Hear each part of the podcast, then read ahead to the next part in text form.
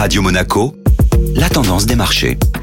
Radio Monaco, la tendance des marchés avec Société Générale Private Banking. Aurélie Lombardo, bonjour. Bonjour Benjamin. Le marché européen a une nouvelle fois marqué le pas hier. En effet, l'indice Eurostock 50 a clôturé en baisse de plus de 1%. Il a de nouveau été freiné par les craintes d'un ralentissement de la croissance économique mondiale et la propagation du variant Delta. Les investisseurs seront attentifs aujourd'hui aux annonces de la Banque Centrale Européenne à l'issue de sa réunion. Du côté des valeurs, on peut noter une nouvelle acquisition pour le géant américain des paiements en ligne. PayPal a effectivement annoncé l'acquisition de la société japonaise japonaise.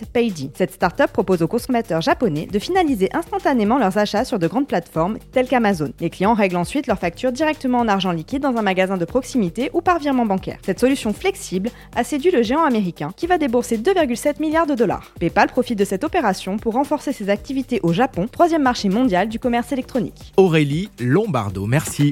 Société Générale Private Banking Monaco vous a présenté la tendance des marchés.